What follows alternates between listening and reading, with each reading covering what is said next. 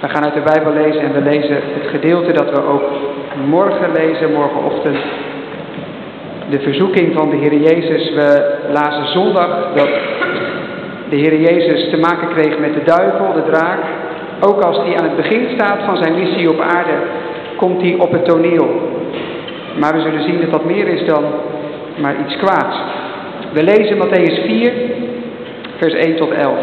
En ik, dat gaat om drie verzoekingen en vanavond wil ik vooral stilstaan bij de eerste twee. Klinkt het woord van onze God als volgt. Toen werd Jezus door de geest weggeleid naar de woestijn om verzocht te worden door de duivel. Dat is opvallend, hè? Door de geest naar de woestijn om verzocht te worden. En nadat hij veertig dagen en veertig nachten had gevast, kreeg hij tenslotte honger. En de verzoeker kwam bij hem en zei, als u Gods zoon bent, zeg dan dat deze stenen broden worden. Maar hij antwoordde en zei, er staat geschreven, de mens zal niet van brood alleen leven, maar van elk woord dat uit de mond van God komt. Toen nam de duivel hem mee naar de heilige stad, zette hem op het hoogste gedeelte van de tempel en zei tegen hem, als u de zoon van God bent, werp u zelf dan naar beneden, want er staat geschreven dat hij zijn engelen voor uw bevel zal geven en dat ze u op handen zullen dragen, opdat u uw voet niet misschien aan een steen stoot. Jezus zei tegen hem, maar er staat ook geschreven, je zult de Heere je God niet verzoeken. Opnieuw nam de duivel hem mee, nu naar een zeer hoge berg. En hij liet hem al de koninkrijken van de wereld zien, met hun heerlijkheid. Hij zei tegen hem, dit alles zal ik u geven als u knielt en mij aanbidt. Toen zei Jezus tegen hem, ga weg, Satan. Want er staat geschreven, de Heer uw God zult u aanbidden en hem alleen dienen. Toen liet de duivel hem gaan. En zie, de engelen kwamen en dienden hem. Tot zover. Zalig ben je als je het woord van God hoort, het bewaart als het woord van God en er ook zo uit leeft.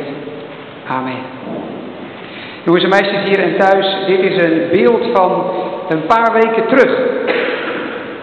Amalia, die op weg ging naar de Raad van State. Amalia, de kroonprinses, is 18 geworden. En dat betekent dat het moment dichterbij komt dat ze koningin, koningin gaat worden. Als haar vader afstand gaat doen van de troon, dan wordt zij koningin. En dat is nogal niet wat. Moet je even indenken dat je geboren wordt en je weet al wat je moet gaan worden. Je hebt daar eigenlijk ook geen keuze in. Maar je moet je er wel op voorbereiden. Want ja, je weet niet van de een op de andere dag hoe dat gaat. Dit is eigenlijk het eerste officiële moment waarin zij als 18-jarige haar plek moet innemen. Ze wordt dan lid van de Raad van State. Dat is een club met belangrijke mensen die nadenken over wat goed is in dit land en wat niet. En zij is daar, omdat ze staatshoofd wordt, nu ook onderdeel van. En hier is ze daar op weg naartoe. Kijk maar naar het volgende plaatje. Daar zie je de moeder er ook bij en gaan ze samen op weg naar de binnenkant. Je, je ziet een beetje de trots in de ogen van koning Willem-Alexander dat zijn dochter zover is. Maar het is ook wel spannend. Kijk maar naar dit plaatje. Dit moet ze dus ook gaan doen. Hier moet ze de vergadering even toespreken. Haar vader is officieel de voorzitter. Ze heeft moeten leren hoe dat werkt. Welke woorden je dan gebruikt. Eh, wat je moet bedenken. En ze zei, deze periode in die Raad van State, dat, daar wil ik van leren. Hoe het moet koningin zijn en wat dat betekent op allerlei vlakken.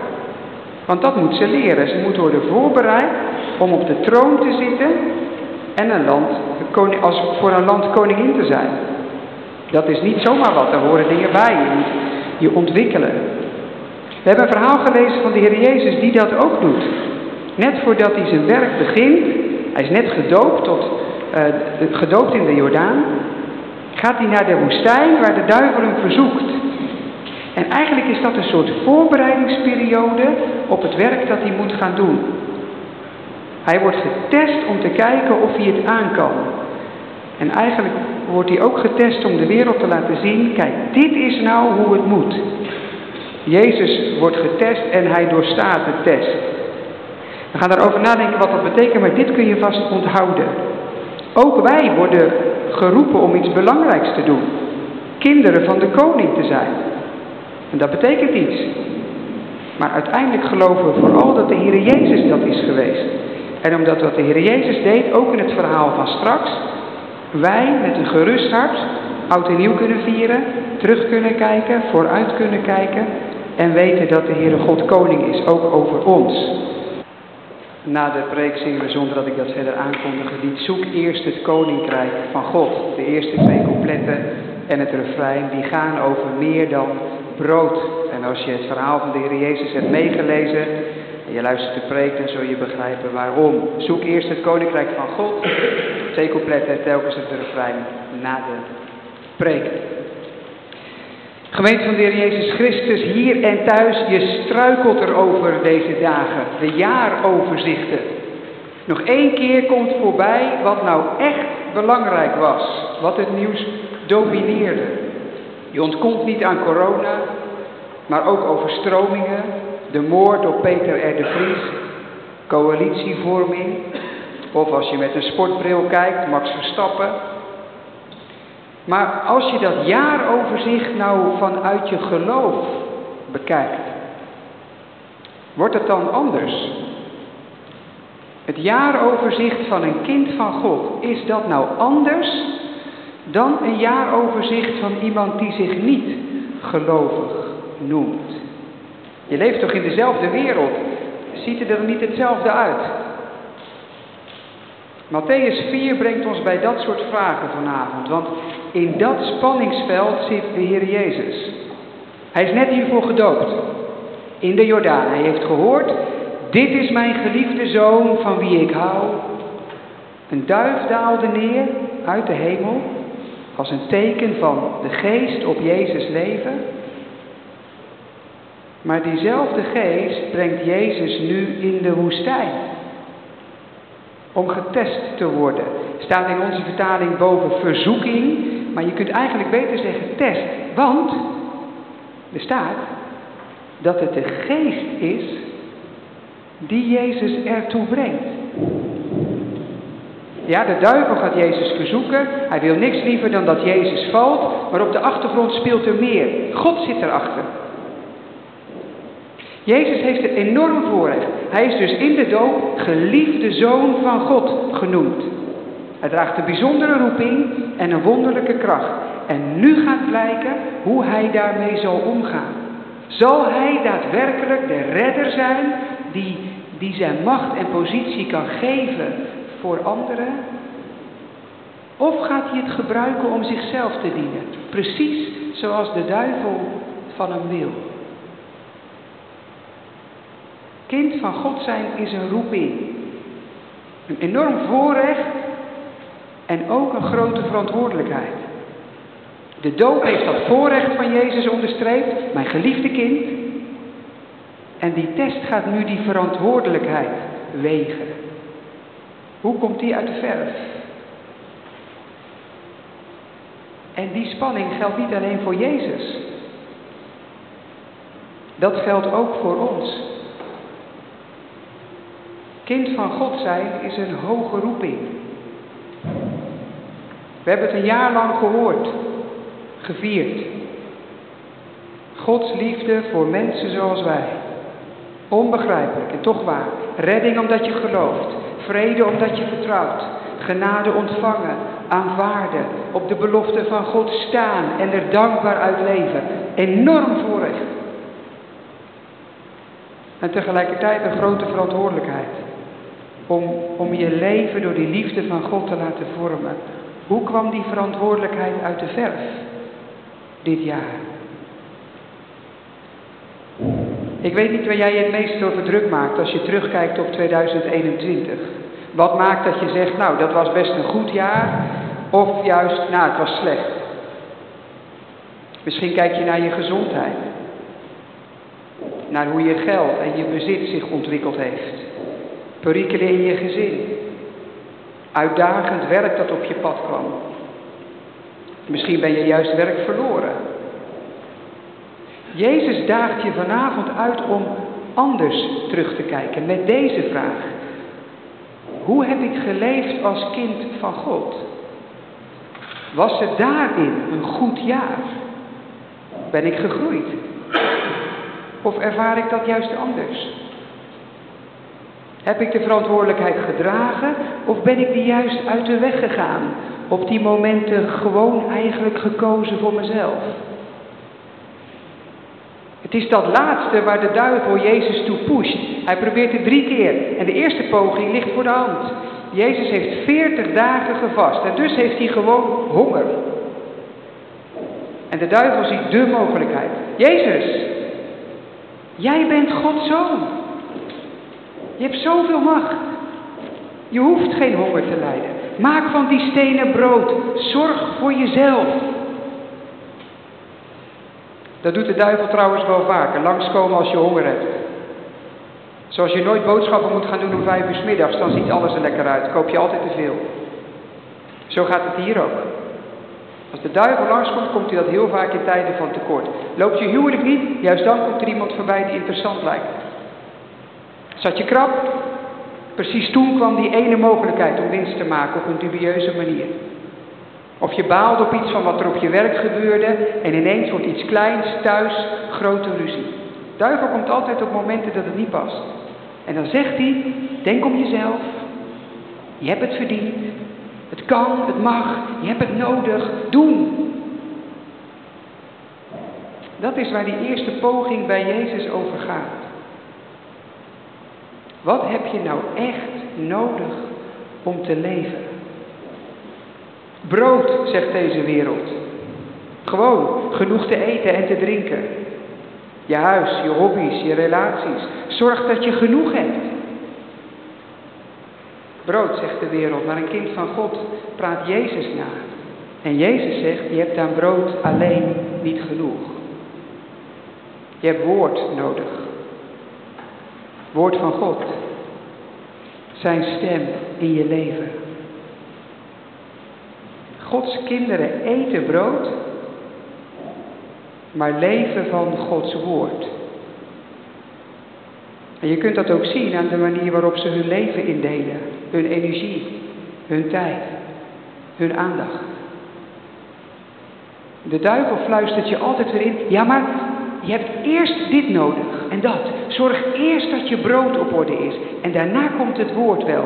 Kinderen van God draaien het om. Woord boven brood.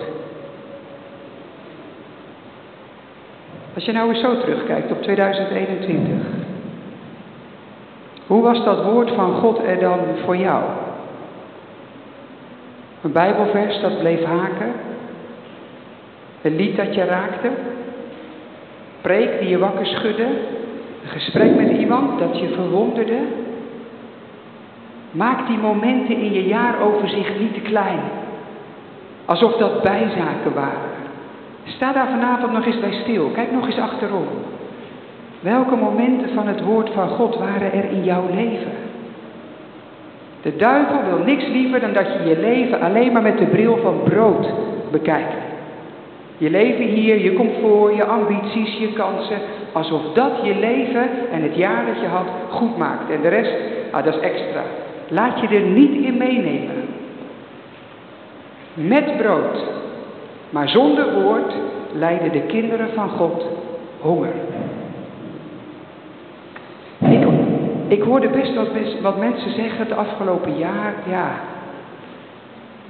2021 was wat geloof betreft, wat gevoel betreft, nou niet mijn beste jaar.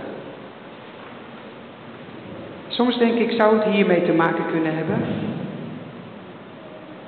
Gods woord vraagt van ons nu meer toewijding. De kerk is niet automatisch. Initiatief ligt meer bij jezelf. Hebben we ons daar niet heel makkelijk in laten afleiden? We hebben geprobeerd wat woord bij elkaar te sprokkelen met een podcastje of een stukje van een preek, zolang je het mooi vond op YouTube. Een mooi lied, klik, klik, het voelt eventjes goed. Maar groeiden we ook? Of maakten we ons ondertussen veel drukker over de winkels die weer dicht zijn gegaan? Zo bezig met brood. Zo bezig met brood. Het is exact wat de duivel wil. Brood boven woord. Gods kinderen draaien het om. En nee, die maken brood niet onbelangrijk. Misschien ben je dit jaar je inkomen wel kwijtgeraakt. Of hebben maatregelen je thuis vereenzaamd. Kom je gewoon simpelweg dagelijks leven tekort. Dan bedoelt Jezus hier dus niet, joh, dat maakt toch niks uit, brood doet er helemaal niet toe. Nee, maar Jezus zet het wel in een ander perspectief. Woord boven brood. Dat maakt je leven anders. Nou kun je langs die weg ook wel weer uit de bocht vliegen. Dat je doet alsof Gods kinderen brood helemaal niet nodig hebben.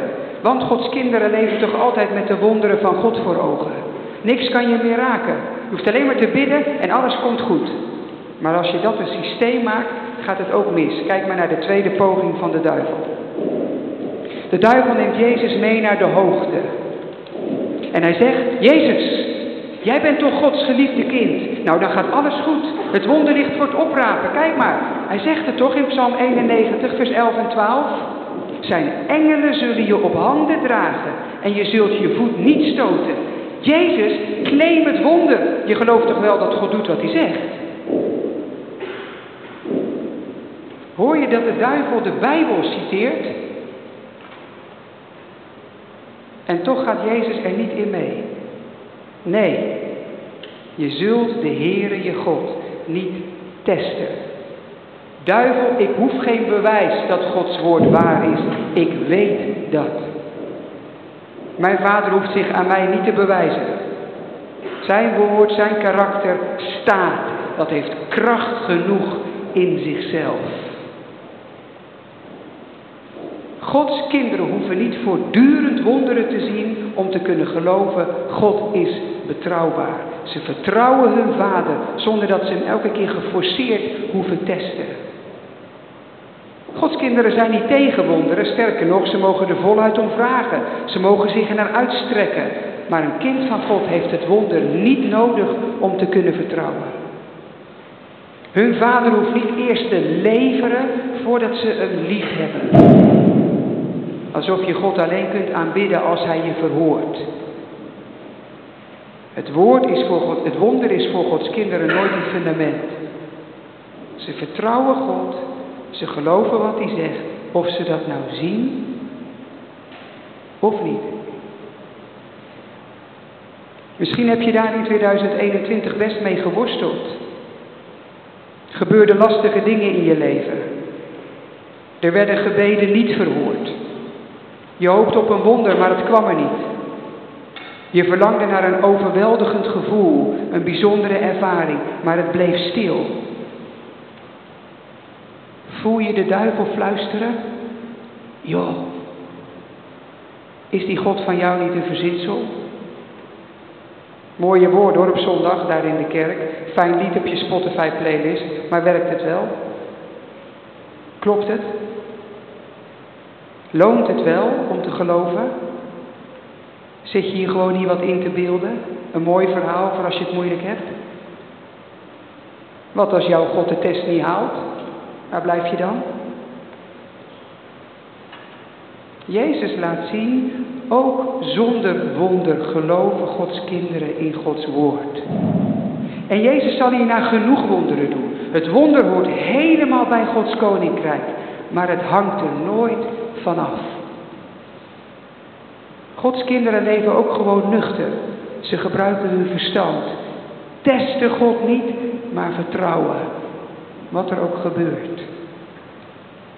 Dus als dit jaar nou anders is gelopen dan je had gewild, anders dan je had gedacht, geef de duivel niet de ruimte om dat een bewijs tegen God te maken. Het hoort bij deze wereld dat lang niet alles gaat zoals God het heeft bedoeld. Bouw je vertrouwen niet op wat God je geeft, Bouw je geloof op wie God is. Zijn karakter. Dat staat. Kan je zoveel rust geven. Dat jij het dit jaar misschien niet ervaren hebt, maakt het nog niet minder waar. God is groter dan jouw 2021. De duivel roept, je kunt niet zonder brood. Je kunt niet zonder wonder. Gods kinderen hebben nooit tekort mis, zegt Jezus. En wij praten hem na. Gods woord, Gods karakter, het is voor ons genoeg. Dus de jaaroverzichten van Gods kinderen. Wat zij nog eens onder de aandacht wilden brengen als ze terugkijken op het afgelopen jaar. Ziet dat er anders uit dan anders? Ja, woord boven brood. En Gods karakter boven wonder. Het wonder en het brood, ze mogen er zijn, ze worden door God gegeven. Maar het is God zelf die jouw jaar kleur geeft. Als je nou zo probeert te kijken naar het jaar dat je hebt gekregen, wat valt er dan op? Wat neem je dan mee? Wie was God dan? En wie was jij?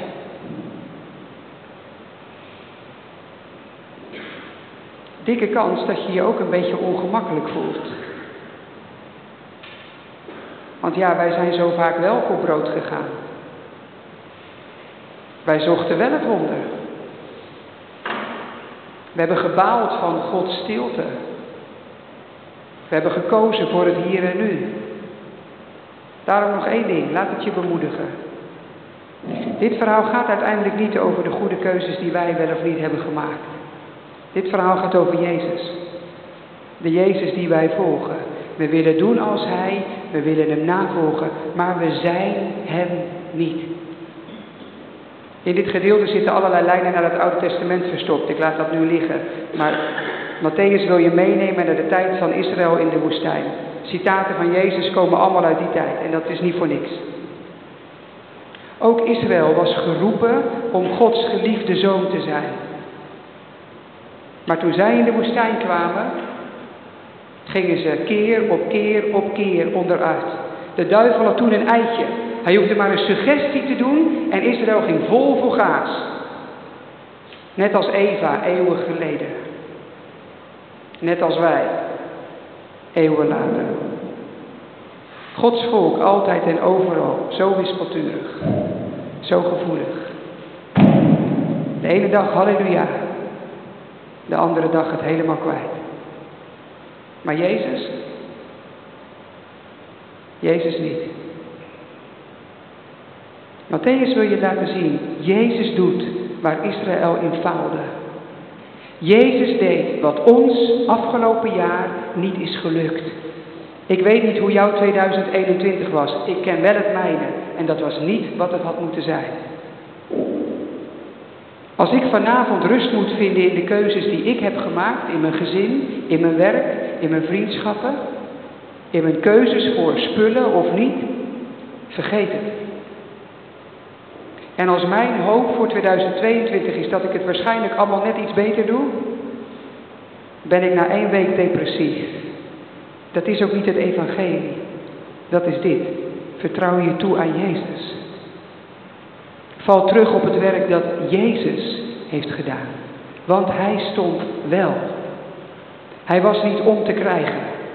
Zelfs toen de duivel dacht, nu heb ik je, stond Jezus drie dagen later op uit de dood. Jezus, de Zoon van God, is niet vooral een voorbeeld om te volgen. Hij is vooral de redder om te danken. Hij deed het ons niet alleen voor. Hij deed het bovenal voor ons. Wij struikelden. Hij bleef staan. Wij zoeken. Hij heeft gevonden. Wij willen wel, maar Jezus deed. Wij faalden, maar Jezus overwon. En die Jezus is onze hoop. Jezus die bij de Vader komt en zegt, kijk eens Vader, dit zijn ze nou. Die mensen die bij mij horen. Zwakkelingen, zeker. Krachtpatsers, zeker niet. Maar hier zijn ze. In mijn naam. Want ik heb ze lief. En de vader, weet je wat die zegt? Zo, dat geldt voor jou, het geldt ook voor mij. En hij kijkt ons aan en zegt ons wat hij eerder tegen Jezus zei. Dit is mijn geliefde zoon. Dit is mijn geliefde dochter, van wie ik hou. En die liefde gooit je jaaroverzicht overhoop. Maakt alles anders. En is je hoop voor volgend jaar. Dus geloof, ontvang, vernieuw. En je zult leven wat de duivel ook probeert. Zoek eerst het koninkrijk van God en zijn gerechtigheid. En al dit alles ontvang je bovendien. Halleluja. Amen.